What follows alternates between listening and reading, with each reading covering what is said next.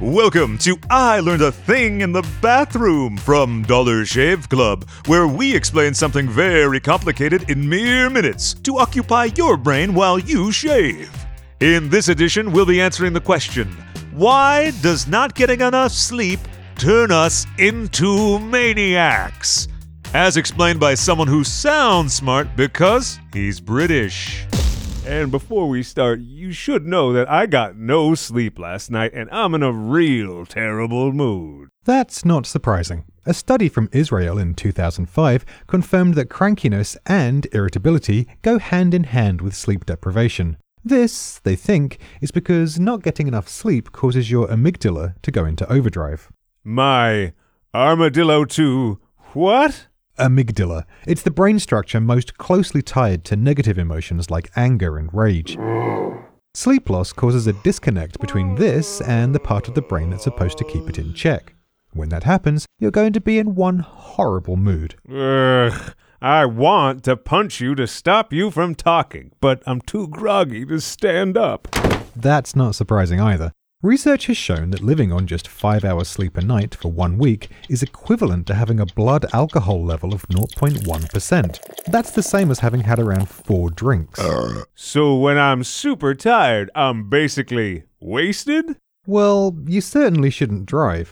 You should also wash your hands more and open some windows because being tired makes you more susceptible to getting sick. Is what? Bless you. According to a study at Carnegie Mellon University, people who sleep less than six hours a night are four times more likely to catch a cold than people who sleep for seven hours a night or more. There's a significant amount of research that suggests that your immune system is tied to your circadian clock. That is, your sleeping and waking cycle. So when you go without sleep, your immune system is weakened. That was very interesting what you said just now about the thing and the thing? Wait, what were you talking about? Oh dear.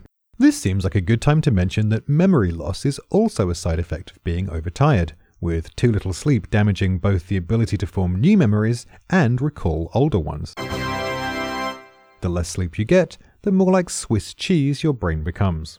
Okay, so staying up all night makes me angry, confused, sick, and forgetful. These all seem like things I can live with. But wait, it also makes you infertile. Oh, come on! It's true. A Danish study from 2013 found that men who have a lot of sleep disturbances end up with an average of 29% less sperm in their semen than do to get their 8 hours a night.